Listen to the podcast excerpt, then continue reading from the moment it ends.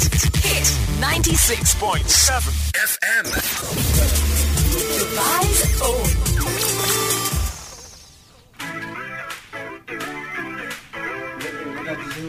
എന്തായാലും നമ്മൾ ഈ ഒരു ഗാനത്തിലേക്ക് ഇപ്പൊ പോകുന്നില്ല അതിന് പ്രത്യേകിച്ച് ഒരു കാരണമുണ്ട് മറ്റൊന്നുമല്ല നമ്മൾ കഴിഞ്ഞ രണ്ട് മണിക്കൂറായിട്ട് രണ്ട് മണിക്കൂറായില്ലേ ആ ഓൾമോസ്റ്റ് രണ്ട് മണിക്കൂറായി നമ്മൾ ആക്ഷൻ ഹീറോ ബിജു ടീമിനെ വെയിറ്റ് ചെയ്തുകൊണ്ടിരിക്കുകയായിരുന്നു അങ്ങനെ അറ്റ് ലാസ്റ്റ് നമ്മുടെ മെമ്പേഴ്സ് അതായത് നമ്മൾ കാത്തിരുന്ന നമ്മുടെ പ്രിയപ്പെട്ട ഗസ്റ്റ് ഇവിടെ എത്തിച്ചേർന്നിരിക്കുകയാണ്. Welcome to Radio Active okay അപ്പൊ ആരൊക്കെയാണ് ഇവിടെ സ്റ്റുഡിയോയിൽ ഉള്ളതെന്ന് ചോദിച്ചു കഴിഞ്ഞാൽ നമ്മുടെ ലിസണേഴ്സിന് ഞാൻ ഇപ്പൊ അധികം സർപ്രൈസ് ആയിട്ടൊന്നും വെച്ചില്ല. കാരണം എന്താണെന്ന് വെച്ചാൽ ഇവിടെ അബ്രിഡ് ഷൈൻ നിവിൻ പോളി ദൻ കലാഭവൻ പ്രജോദ് ഇവരൊക്കെ എത്തുന്നു എന്ന് പറഞ്ഞു കഴിഞ്ഞാൽ തന്നെ നമുക്ക് ഇങ്ങനെ മെസ്സേജസ് വന്നുകൊണ്ടിരിക്കും. അപ്പൊ എനിക്ക് ചോദിക്കാനുള്ള ചോദ്യങ്ങളൊക്കെ ഈസി ആയിട്ട് കിട്ടുമല്ലോ?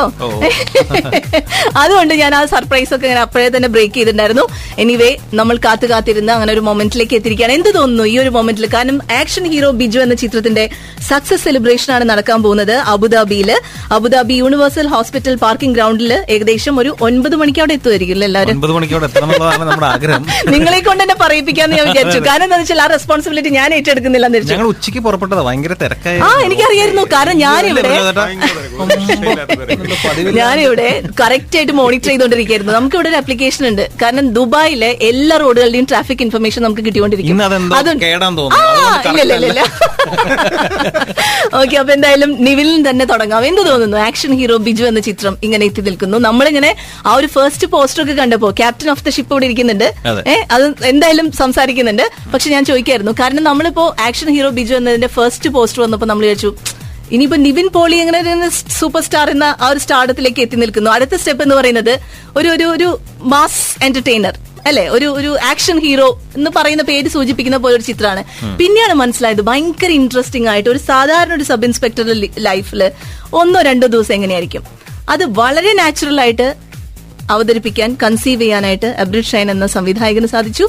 അദ്ദേഹത്തിന്റെ മനസ്സിലെ കോൺസെപ്റ്റ് അങ്ങനെ തന്നെ സ്ക്രീനിലേക്ക് കൊണ്ടുവരാനായിട്ട് നിവിൻ പോളി എന്ന ആക്ടറിന് സാധിച്ചു. എന്ത് തോന്നുന്നു? ഒരുപാട് സന്തോഷമുണ്ട്. കാരണം നമ്മൾ ഈ സിനിമ റിലീസ് ചെയ്തിപ്പോൾ ഒരു പത്തറുപത് ദിവസത്തോളം ആവുന്നു.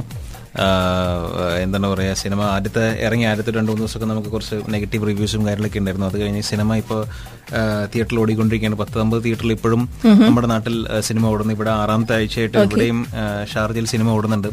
ഇതൊരു നല്ല സിനിമ അല്ലെങ്കിൽ ഈ സിനിമയ്ക്ക് ഇങ്ങനെ ഒരു വിജയം വരില്ല. അത് അതൊരു ഒരു റിയലിസ്റ്റിക് അപ്രോച്ചാണ് ഒരു സബ് ഇൻസ്പെക്ടറിന്റെ ഒരു യഥാർത്ഥ ലൈഫ് കാണിക്കുന്ന ഒരു സിനിമയാണ്. വളരെ സത്യസന്ധമായിട്ടാണ് ആ സിനിമയോട് ഞങ്ങൾ എല്ലാവരും അപ്രോച്ച് ചെയ്തിരിക്കുന്നത്.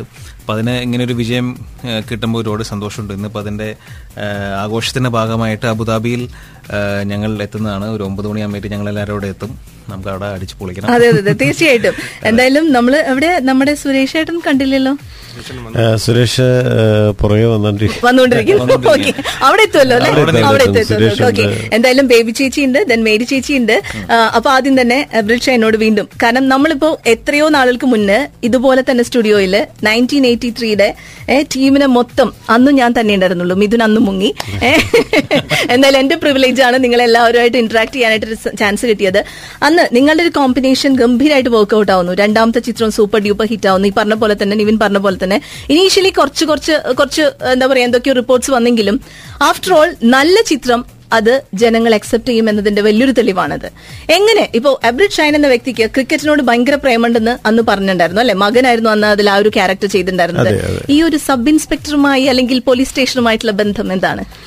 ആ, നമ്മളൊരു ഇത്രയും നന്നായിട്ട് അത് ആ ഒരു ഇത് ചെയ്യണമെങ്കിൽ എന്തെങ്കിലും പോലീസ് സ്റ്റേഷനിൽ സ്റ്റേഷൻ അതാണ് എനിക്ക് അറിയേണ്ടത്. നമ്മൾ പോലീസുമായിട്ട് വലിയ ബന്ധമുണ്ടായിരുന്നില്ല. പോലീസ് സിനിമകൾ കണ്ടിട്ടുള്ള ഒരു പരിചയം അല്ലെങ്കിൽ പോലീസ് വല്ലപ്പോഴും ഈ ബൈക്കിനോ അല്ലെങ്കിൽ കാറിനോ കൈ കാണിക്കുമ്പോഴുള്ള ഒരു ഇടപെടലോ അല്ലാതെ അധികം പരിചയം പോലീസുമായിട്ടുണ്ടായിരുന്നില്ല. പിന്നെ ഒരു മാധ്യമപ്രവർത്തകനായിരുന്നെങ്കിലും പോലീസുമായിട്ട് അത്രമാത്രം അങ്ങനെ ഇടപെട്ടിരുന്നില്ല. പക്ഷെ സിനിമയുമായി ബന്ധപ്പെട്ട് ആണ് നമ്മൾ ഒരു പോലീസ് എന്താണ് പോലീസിങ് എന്താണെന്ന് അറിയാനും ശ്രമം നടത്തുകയും ആദ്യം ഞങ്ങൾ ഒരു പോലീസ് സിനിമകളിലൊരു സ്പൂഫ് പോലെ ഒരു സിനിമ ഉണ്ടാക്കാം. അതിന്റെ തമാശകൾ കൂട്ടിച്ചേർത്ത് ഒരു ഒരു കൊമേഴ്സ്യൽ എന്റർടൈൻമെന്റ് ഒന്ന് പ്ലാൻ ചെയ്ത ശേഷം ഒന്നുകൂടെ ആ വിഷയം നമ്മളൊരു ഒരു സംവിധായകനോട് നടൻ അല്ലെങ്കിൽ അവിടെ നിൽക്കുന്ന ക്യാമറമാൻ അല്ല എല്ലാ ആളുകളും ഫുൾ യൂണിറ്റ് ചോദിക്കും നിങ്ങൾ എന്താണ് ചെയ്യാൻ പോകുന്നത്. എല്ലാ സംശയവും നമ്മൾ ചോദിക്കും. അപ്പോൾ നമ്മൾ ചെയ്യാൻ പോകുന്ന വിഷയത്തിൽ നമുക്കൊരു മിനിമം അറിവ് ആവശ്യമാണ്. അപ്പോൾ അത് ആ ഒരു അറിവ് തേടേണ്ട ഭാഗമായിട്ട് പോലീസ് പോലീസും പോലീസ് കേരളത്തിലെ പോലീസും പോലീസിങ്ങും മനസ്സിലാക്കാൻ ശ്രമിച്ചതിന്റെ ഭാഗമായിട്ട് എനിക്ക് മനസ്സിലായ കഥകളിൽ നിന്നാണ് ഞാൻ ഇങ്ങനൊരു പോലീസ് സിനിമ കൺസീവ് ചെയ്തത്. എനിക്ക് മനസ്സിലായപ്പോൾ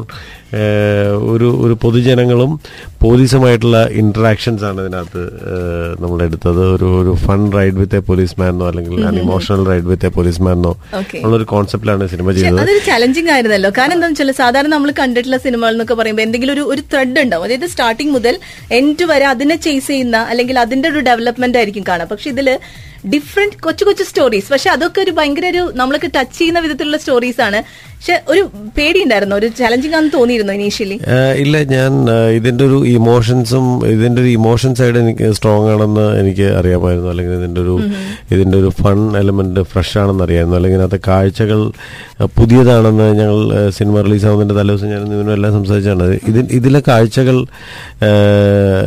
കാണാത്ത സിനിമകളിൽ കാണാത്തതാണ് ഇതിലെ തമാശകൾ പുതിയതാണ്. അല്ലെങ്കിൽ ഇതിന്റെ ഇമോഷൻസ് ആൾക്കാരുടെ ഹൃദയത്തെ തൊടാൻ സാധ്യതയുണ്ട് എന്നുള്ളൊരു വിശ്വാസം ഉണ്ടായിരുന്നു. മാത്രമല്ല അതൊരു പുതിയ രീതി അവലംബിച്ചിരുന്നു. അത് പുതിയൊരു സ്ക്രിപ്റ്റിംഗ് പാറ്റേൺ ആണ് അല്ലെങ്കിൽ അതൊരു കൺവെൻഷണൽ പോലീസിങ്ങിന്റെ സ്ക്രിപ്റ്റിംഗ് രീതിയിലായിരുന്നില്ല ചെയ്തിരുന്നത്. എങ്കിൽ പോലും ഈ പറയുന്ന ഇമോഷൻസ് ആൾക്കാരെ തൊടും എനിക്ക് നല്ല വിശ്വാസമുണ്ട്. അല്ലെങ്കിൽ ചിരിപ്പിക്കുന്ന എനിക്ക് ഉറപ്പായിരുന്നു. അപ്പോൾ ഒരു റിയലിസ്റ്റിക് എന്ന് പറയുമ്പോൾ തന്നെ അതിന്റെ ഇമോഷൻസും തമാശകളും ഒക്കെ എടുത്താണ് അല്ലെങ്കിൽ ഇതിലെ തമാശകളായിരിക്കും ഈ സിനിമ ഇങ്ങനെ രണ്ടാമതും മൂന്നാമതും ആളുകൾ തിയേറ്ററിൽ കാണാൻ പോകുന്നതിന്റെ തമാശകൾ ഓർത്തിട്ടായിരിക്കും. പിന്നെ ഇത്തവണ വരുന്നതിനകത്ത് എനിക്ക് ഏറ്റവും കൂടുതൽ സന്തോഷം തോന്നി എയ്റ്റി ത്രീ വന്നപ്പോൾ എയ്റ്റി ത്രീ സിനിമ കഴിഞ്ഞ് വന്നപ്പോഴും കുറെ കുറെ പുതിയ ആളുകൾ ഉണ്ടായിരുന്നു.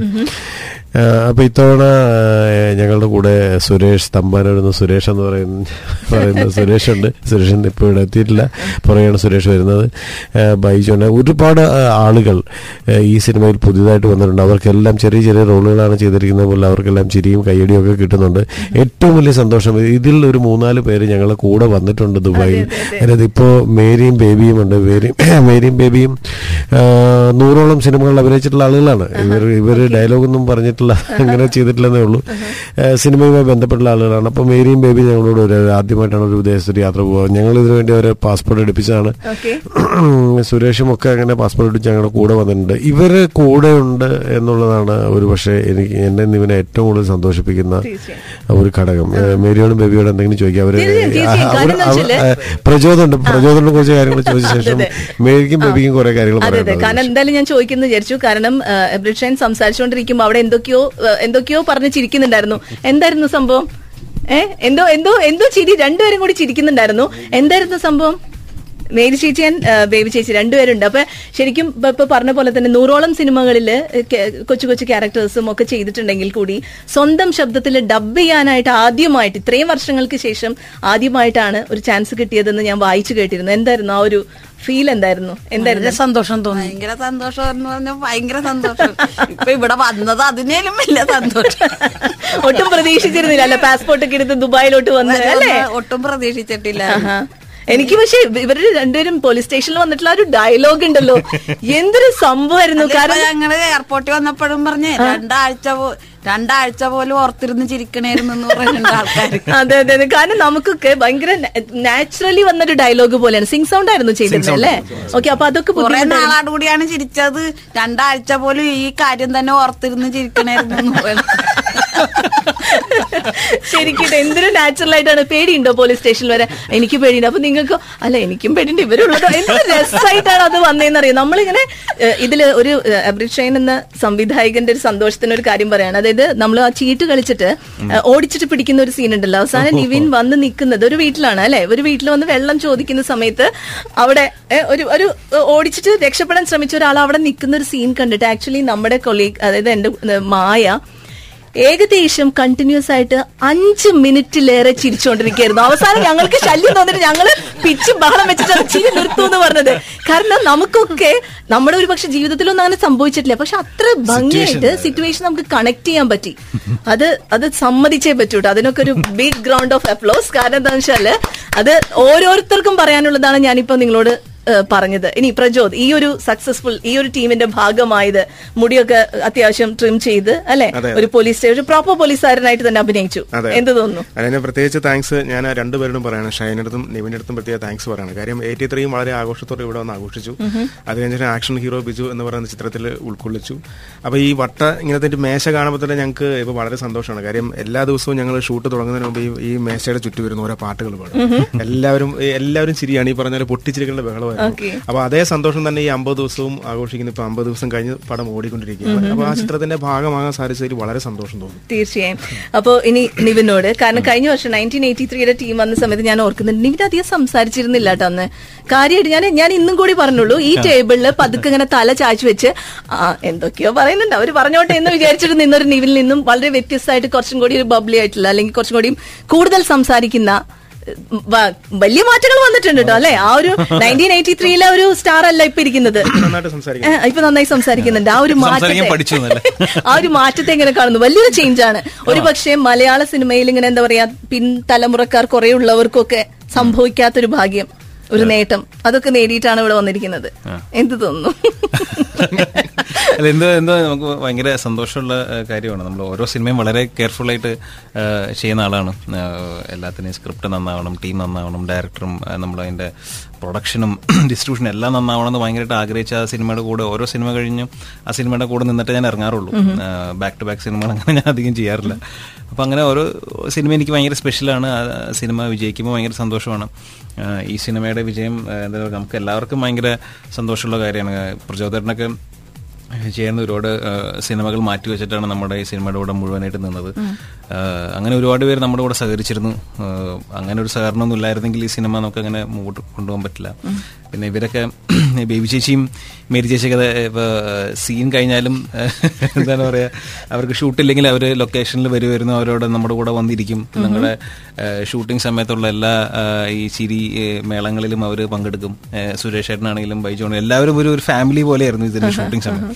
അപ്പോൾ അതുപോലെ തന്നെ ഇപ്പൊ ഞങ്ങൾ ദുബായിൽ വന്ന് ഇവരെല്ലാവരും നമ്മുടെ കൂടെ ഉണ്ട്. ഇവർ ആദ്യമായിട്ടാണ് ഫ്ലൈറ്റിൽ കയറുന്നത്. ആദ്യമായിട്ടാണ് വിദേശ യാത്ര വരുന്നത്. അപ്പൊ അതിന്റെ വന്നതിന്റെ ഒരുപാട് രസകരമായ വിശേഷങ്ങളൊക്കെ ഇതൊക്കെ കൂടി വേറൊരു സിനിമ എടുക്കാവുന്ന വിധത്തിലുള്ള സബ്ജക്ട്സ്? അത്ര സാധനങ്ങൾ ഞങ്ങളിപ്പോ വണ്ടിയിൽ അവിടെ ഹോട്ടലിൽ നിന്ന് സംസാരിച്ചുകൊണ്ടിരിക്കുകയായിരുന്നു ഹോട്ടലുണ്ടായ പരിപാടിയും ഫ്ലൈറ്റിലുണ്ടായ വിശേഷങ്ങളൊക്കെ. അയ്യോ ഓക്കെ ഇനിയിപ്പോ വീണ്ടും സംവിധായകനിലേക്ക്. സംവിധായകനിലേക്ക്. കാരണം കുറച്ച് കുറച്ച് കാര്യങ്ങൾ നമുക്ക് അറിയാനുണ്ട് കാരണം എന്താണെന്ന് വെച്ചാൽ ഇപ്പോ വളരെ മലയാള സിനിമയിൽ അവരുടേതായ പ്രതിഭ തെളിയിച്ചിട്ടുള്ള കുറെ സ്റ്റാർസ് ഉണ്ട്. എല്ലാവർക്കും കൊച്ചു കൊച്ചു ക്യാരക്ടേഴ്സ് ഉള്ളൂ. പക്ഷെ എത്രയോ നാൾ കഴിഞ്ഞാലും അവർ ചെയ്തിട്ടുള്ള ക്യാരക്ടർ ആണെങ്കിലും അല്ലെങ്കിൽ ഡയലോഗ്സ് ആണെങ്കിലും നമ്മുടെ മനസ്സിന് ടച്ച് ചെയ്തിട്ടുണ്ട്. പക്ഷെ ഇത്രയും വലിയൊരു ക്രൗഡിനെ അധികം എക്സ്പീരിയൻസ്ഡ് അല്ലാത്ത ക്രൗഡിനെ സിംഗ് സൗണ്ട് കൂടി ചെയ്തുകൊണ്ടിരിക്കുന്ന അതെങ്ങനെ മാനേജ് ചെയ്യാൻ പറ്റി?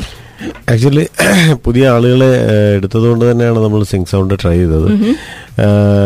ഷൂട്ട് ചെയ്യുന്ന സമയത്ത് നമ്മൾ ലൈവായിട്ട് കിട്ടുന്ന ഒരു പെർഫോമൻസ് പിന്നീട് അത് ഡബ് ചെയ്യുമ്പോൾ അതിന്റെ ഒരു സോളിന് എന്തെങ്കിലും കുറവ് സംഭവിക്കുമോ അപ്പോൾ അത് അത് അത് അങ്ങനെ തന്നെ കിട്ടണമെന്ന് വിചാരിച്ചിട്ടാണ് അതുകൊണ്ട് നമുക്ക് ഷൂട്ട് ഡേയ്സ് കൂടി അല്ലെങ്കിൽ നമുക്ക് എക്സ്പെൻസ് കൂടി. പക്ഷേ നമുക്ക് ലൈവായി കിട്ടിയ ഒന്ന് അത് അത് തിയേറ്ററുകളിലും അതിന്റെ ഒരു ലൈവ് ഫീൽ ഉണ്ടായിരുന്നു. അതുകൊണ്ട് നമുക്കതിന്റെ ഒരു റിസൾട്ട് വരികയും ചെയ്തു. പിന്നെ എല്ലാവരും അങ്ങനെ നമുക്ക് നിസാരം എന്ന് പറയാൻ പറ്റുന്ന ആളുകളല്ല. അവരെല്ലാം ഒരു ഒരു ടാലന്റഡ് ആയിട്ടുള്ള ആളുകളാണ്. നല്ല താളബോധവും നല്ല നർമ്മബോധവും നല്ല ശബ്ദവും ഒരു ഒരു ഐഡന്റിറ്റി ഉള്ള ആളുകളാണ് അവർ അത്തരം ആളുകളെ ഒരു പത്ത് പേരിൽ പത്ത് വെറുതെ പത്ത് പേര് നോക്കി പത്ത് അല്ല എടുത്തത്. ഒരു പത്ത് മൂവായിരം നാലായിരം പേരെ. ഓഡിഷൻ ചെയ്തിട്ട് അതിൽ നിന്നാണ് മുപ്പത് പേരെടുത്തത് എടുത്തത്. അപ്പോൾ ആ. ആ ഒരു ഓഡിഷൻ ഒരു വലിയൊരു ലോങ് പ്രോസസ് ആയിരുന്നു. അത് എത്രയോ നാളുകളുടെ ഓഡിഷനിൽ നിന്നാണ് അവസാനം ഇവരെ ഷോർട്ട് ലിസ്റ്റ് ചെയ്ത് ഷോർട്ട് ലിസ്റ്റ് ചെയ്ത് ഇവരിലേക്ക് എത്തിയതെങ്കിൽ അത് അവരുടെ ഒരു അവർക്ക് അങ്ങനെയുള്ളൊരു ഇൻഡിവിജ്വാലിറ്റി ഉള്ളതുകൊണ്ടാണ് ഒരു ഒരു പെർഫോം ചെയ്യണോ ചെയ്യുമെന്ന് നമുക്ക് തോന്നിയതുകൊണ്ടാണ്. അപ്പോൾ അതിൽ ഞാൻ ഹാപ്പിയാണ് നമ്മളൊരു നമ്മൾ നമ്മൾ കണ്ടെത്തിയ ആളുകൾ പെർഫോം ചെയ്യുകയും അതിന് റിസൾട്ട് വരികയും ചെയ്യുമ്പോൾ നമുക്ക് വല്ലാത്തൊരു സന്തോഷമുണ്ട്. വല്ലാത്തൊരു ആനന്ദം എന്നൊക്കെ പറയാം. പിന്നെ എസ് ഐ ആയിട്ട് മാറ്റിയെടുക്കുന്നതിനുണ്ടായിരുന്ന എഫേർട്ട് എന്തായിരുന്നു? കാരണം രൂപത്തിലും രൂപത്തിലും ഭാവത്തിലും അല്ല ഞാൻ അതിന്റെ ഒരു എന്റെ ഒരു കോമൺ സെൻസ് ഞാൻ ആലോചിച്ചത് ഒരു ഒരു ഡിഗ്രി കഴിഞ്ഞ ഡിഗ്രിയാണ് ബേസിക് ക്വാളിഫിക്കേഷൻ സബ് ഇൻസ്പെക്ടർ ആവാൻ വേണ്ടിയിട്ട്. ഒരു ഡിഗ്രി കഴിഞ്ഞാൽ അല്ലെങ്കിൽ ടെസ്റ്റ് എഴുതി പാസ്സാവുന്നത് ഇരുപത്തഞ്ചാണ് ഒരു ഐഡിയൽ ഏജ് ആയിട്ട് അവർ പറയുന്നത്. ഇരുപത്തഞ്ച് തൊട്ടൊരു ഒരു മുപ്പത് മുപ്പത്തി മൂന്ന് വയസ്സൊക്കെ ആകുമ്പോഴേക്കും അവരൊരു പത്ത് എട്ട് വർഷത്തെ സർവീസ് ഒക്കെ ആയി കഴിയുമ്പോൾ നോർമലി അല്ലെങ്കിൽ ഇരുപത്തഞ്ചല്ല ഇനി അല്ലെങ്കിൽ ഒരു ഏഴെട്ട് വർഷം കഴിയുമ്പോൾ അവർ സർക്കിൾ ഇൻസ്പെക്ടറായിട്ട് അവർക്ക് പ്രൊമോഷൻ കിട്ടും. അപ്പോൾ ഈ ഒരു sub ഇൻസ്പെക്ടറായി S H O station house ഓഫീസറായിട്ടിരിക്കുന്ന കാലഘട്ടത്തിൽ ഇതുപോലെ ചെറുപ്പക്കാരായ പിള്ളേർ വേണം എന്നുള്ളതാണ് പോലീസ് ഡിപ്പാർട്ട്മെന്റ് പറയുന്നത്. അപ്പോൾ ഒരു ഒരു ഡിഗ്രി കഴിഞ്ഞ ഒരാൾ എങ്ങനെയായിരിക്കാം സബ് ഇൻസ്പെക്ടർ എന്ന് പറയുന്ന ഒരു തസ്തികയിലേക്ക് വരുമ്പോൾ ഒരുപാട് ആളുകളുമായിട്ട് ഹാൻഡിൽ ചെയ്യേണ്ടി വരും. നിവിൻ സബ് ഇൻസ്പെക്ടർ ആണെങ്കിൽ നിവിൻ പെരുമാറുന്ന അത്രേ ഉള്ളൂ. അതിനകത്ത് നിവിനാണ് സബ് ഇൻസ്പെക്ടർ. വിജി പോലീസ് എന്ന് പറയുന്ന ഒരു മനുഷ്യനും നിവിനുമായിട്ട് നല്ല ഒരു ചേർത്ത് വെച്ചിട്ടാണ് സിനിമ ഉണ്ടാക്കിയത്. അല്ലാതെ മറ്റൊരാളാവാൻ നമ്മൾ മറ്റൊരാളാവാനല്ല പറയുന്നത്. മറ്റൊരു തരത്തിലുള്ള ഇങ്ങനെ പോലീസ് ഓഫീസർ എന്നല്ല അത് അത് ഒറിജിനലായിട്ട് അങ്ങനെയുള്ള ആളുകളാണല്ലോ ആവുന്നത് അല്ലേ? അപ്പോൾ അങ്ങനെയാണ് അതിനെ കൺസീവ് ചെയ്തത്. അതുകൊണ്ട് നിവിന് സ്ട്രെയിൻ കൊടുക്കാതെ സ്ട്രെസ് കൊടുക്കാതെയാണ് ചെയ്തത്. പക്ഷേ ടെക്നിക്കലി അത് കറക്റ്റ് ആക്കാൻ വേണ്ടി ശ്രമിച്ചു. നിവിൻ വളരെ ഞാൻ എനിക്ക് വളരെ ഹാപ്പി ആവുന്ന രീതിയിൽ നിവിൻ പെർഫോം ചെയ്യുകയും ചെയ്തു. മാത്രമല്ല മറ്റ് പോലീസ് ഓഫീസേഴ്സിന്റെയും ഐ പി എസ് ഓഫീസേഴ്സിന്റെയും ഒക്കെ നമുക്ക് അപ്രീസിയേഷൻ കിട്ടുമ്പോൾ അവർ പറയുന്ന കറക്റ്റ് പോലീസ് ഓഫീസറെയാണ് നിങ്ങൾ അവതരിപ്പിച്ചിരിക്കുന്നത് എന്ന് പറയുമ്പോൾ നമുക്ക് ഹാപ്പിനെസ് ഉണ്ട്. നിവിൻ അത് നല്ല അസലായിട്ട് പെർഫോം ചെയ്യുകയും ചെയ്തു. ഞാൻ അത് ഡയറക്ടർ ഞാൻ ഭയങ്കര ഹാപ്പിയാണ് അതെ തീർച്ചയായും. നമ്മളിപ്പോൾ ഏഴ് മണിക്കൊരു ന്യൂസ് ഉണ്ട്. നിങ്ങൾക്ക് എങ്ങനെയാണ് സമയപരിമിതി എന്തെങ്കിലും എന്തെങ്കിലും ബുദ്ധിമുട്ടുകളുണ്ടോ? നമുക്ക് അടുത്ത മണിക്കൂറിലേക്ക് എക്സ്റ്റെൻഡ് ചെയ്യാൻ സാധ്യതയുണ്ടോ ഞങ്ങൾ. അവിടെ എത്തേണ്ടതുണ്ട് അപ്പോ. ഇപ്പൊ നിങ്ങൾക്ക് ഇറങ്ങേണ്ടി വരും എന്നുള്ളതാണ് ചുരുക്കം. Radio active radio active radio active Brought to you by Aster Clinics and Hospital, Arabian Center, Wall Street Exchange, and Lulu. അങ്ങനെ ഇന്ന് റേഡിയോ ആക്റ്റീവിന്റെ ഒരു സ്പെഷ്യൽ എപ്പിസോഡാണ് മറ്റൊന്നുമല്ല ആക്ഷൻ ഹീറോ ബിജു എന്ന ടീമിന്റെ സക്സസ് സെലിബ്രേഷൻസ് ആണ് നടക്കാൻ പോകുന്നത്. അല്പസമയത്തിനുള്ളിൽ തന്നെ അബുദാബിയിൽ ഈ ടീം എല്ലാവരും എത്തിച്ചേരുന്നതായിരിക്കും. അതോടൊപ്പം തന്നെ നമ്മുടെ സ്പെഷ്യൽ റിക്വസ്റ്റ് പ്രമാണിച്ച് ദാ കുറച്ച് സമയം കൂടി എക്സ്റ്റൻഷൻ കിട്ടിയിരിക്കുകയാണ്. ഇത് ആക്ച്വലി നിങ്ങളെ കൊണ്ടൊരു പണിഷ്മെന്റ് ചെയ്യിക്കാന്ന് വിചാരിച്ചു. കാരണം ഞങ്ങൾ കുറെ അധികം ക്വസ്റ്റ്യൻസ് ഒക്കെ റെഡിയാക്കി വെച്ച് എന്താ വൈകിയത്? അതുകൊണ്ടാണ് ഇങ്ങനെ ഒരു തീരുമാനം എടുത്തത് ഇനിയിപ്പോ എന്തായാലും ഇവിടെ നിന്ന് അങ്ങോട്ട് വലിയ ബ്ലോക്ക് ഇല്ല നിങ്ങൾ കറക്റ്റ് സമയത്ത് തന്നെ എത്തും. അത് ഞാൻ ചെക്ക് ചെയ്തിട്ടാണ് നിങ്ങൾ ഇവിടെ പിടിച്ചിരുത്തിയത്. എങ്ങനെയുണ്ടായിരുന്നു മാച്ച് ഗംഭീരായിരുന്നു അല്ലെ? എന്തായാലും ഈ ഒരു ആറ്റിറ്റ്യൂഡ് ശരിക്കും പറഞ്ഞ ഒരു ഒരു ഇത്തവണ കപ്പ് എടുക്കാനുള്ള ആറ്റിറ്റ്യൂഡ് ഉണ്ടല്ലേ നമ്മുടെ ഇന്ത്യൻ ടീമിന് നേടാനുള്ള സാധ്യതയുണ്ട്. അതെ അതെ അതെ അതെ. ആ ഓക്കെ അപ്പൊ ഈ ആറ്റിറ്റ്യൂഡിനെ കുറിച്ചാണ് ഞാൻ ചോദിക്കാൻ പോകുന്നത്. ഇത് ക്രിക്കറ്റ് ടീമിന്റെ ആറ്റിറ്റ്യൂഡ് അല്ല. നിവിൻ പോളി എന്ന ആക്ടറിന്റെ സ്റ്റാറിന്റെ ആറ്റിറ്റ്യൂഡ് അതായത് നമ്മൾ നോക്കുകയാണെങ്കിൽ ഇതുവരെയുള്ള സിനിമകൾ അദ്ദേഹം സെലക്ട് ചെയ്തിട്ടുള്ള സിനിമകളൊക്കെ ആണെങ്കിലും എല്ലാം എല്ലാം സൂപ്പർ ഡ്യൂപ്പർ ഹിറ്റ് ആകുന്നു. എങ്ങനെയാണ് ഈ ഒരു സെലക്ഷൻ പ്രോസസ് നടക്കുന്നത്? ഈ ചില സക്സസ് മന്ത്രാസ് ഒക്കെ ഷെയർ ചെയ്ത് കഴിഞ്ഞാൽ സാധാരണക്കാർക്കും ഗുണമുണ്ടാകുമല്ലോ. അതുകൊണ്ടാണ് ചോദിച്ചത്. സത്യം പറഞ്ഞാൽ അങ്ങനെ ഒരു സക്സസ് മന്ത്രമൊന്നുമില്ല ഞാൻ കഥകൾ കേൾക്കുന്നു ഇഷ്ടപ്പെടുന്ന കഥകൾ അതിന്റെ സ്ക്രിപ്റ്റ് വായിക്കുന്നു പിന്നെ അതൊരു സിനിമയാക്കാൻ ശ്രമിക്കുന്നു സിനിമയാവുന്നു ഇതിനപ്പുറം ഞാൻ ഇതിനകത്ത് വേറെ മന്ത്രം പരിപാടിയൊന്നും അല്ല സക്സസ് മന്ത്രം എന്ന് ഉദ്ദേശിച്ചത് മന്ത്രമല്ല. അല്ലല്ല. ഞാൻ എപ്പോഴും കേൾക്കുമ്പോൾ ഇത് ഈ സ്ക്രിപ്റ്റ് വായിച്ചേക്കുമ്പോൾ ഇത് തിയേറ്ററിൽ ഇരിക്കുമ്പോൾ ഓഡിയൻസിന് എന്തായിരിക്കും ഫീൽ ചെയ്യാന്നുള്ള ഒരു പെർസ്പെക്റ്റീവിലാണ് ഞാൻ കഥ കേൾക്കുക. അപ്പോൾ ഇത് ഇതിന്റെ ഫസ്റ്റ് ഹാഫ് എങ്ങനെയായിരിക്കും സെക്കൻഡ് ഹാഫ് എങ്ങനെയായിരിക്കും എവിടെ ഇതിന്റെ ലാഗ് ഫീൽ ചെയ്യുന്ന ഏരിയാസ് ഉണ്ടോ സെക്കൻഡ് ഹാഫ് ഇതിന്റെ ക്ലൈമാക്സ് അങ്ങനെ അങ്ങനെ ഒരു ഒരു ഓഡിയൻസ് പെർസ്പെക്റ്റീവ് എപ്പോഴും ഞാൻ സ്ക്രിപ്റ്റ് കേൾക്കുക. ഓഡിയൻസ് തിയേറ്ററിൽ വന്നിരിക്കുമ്പോൾ എന്താണ് അവർക്ക് പുതിയതായിട്ട് ഈ സ്ക്രിപ്റ്റിൽ നിന്ന് കിട്ടാനുള്ള ഞാൻ ശ്രദ്ധിക്കും. അപ്പൊ അങ്ങനെ നോക്കുമ്പോൾ അത് വളരെ ഇൻട്രസ്റ്റിംഗ് ആയിട്ടുള്ള ഒരു ഒരു സ്ക്രിപ്റ്റ് ആണെന്ന് തോന്നിയാൽ അത് ചെയ്യും. സംവിധായകനോട് ചോദിച്ചു കുറച്ചും കൂടി അറിയാം. എങ്ങനെയാണ് നിവിൻ പോളി എന്ന ആക്ടറുടെ ഡെഡിക്കേഷൻ ഭയങ്കര ഒരു രക്ഷയില്ല.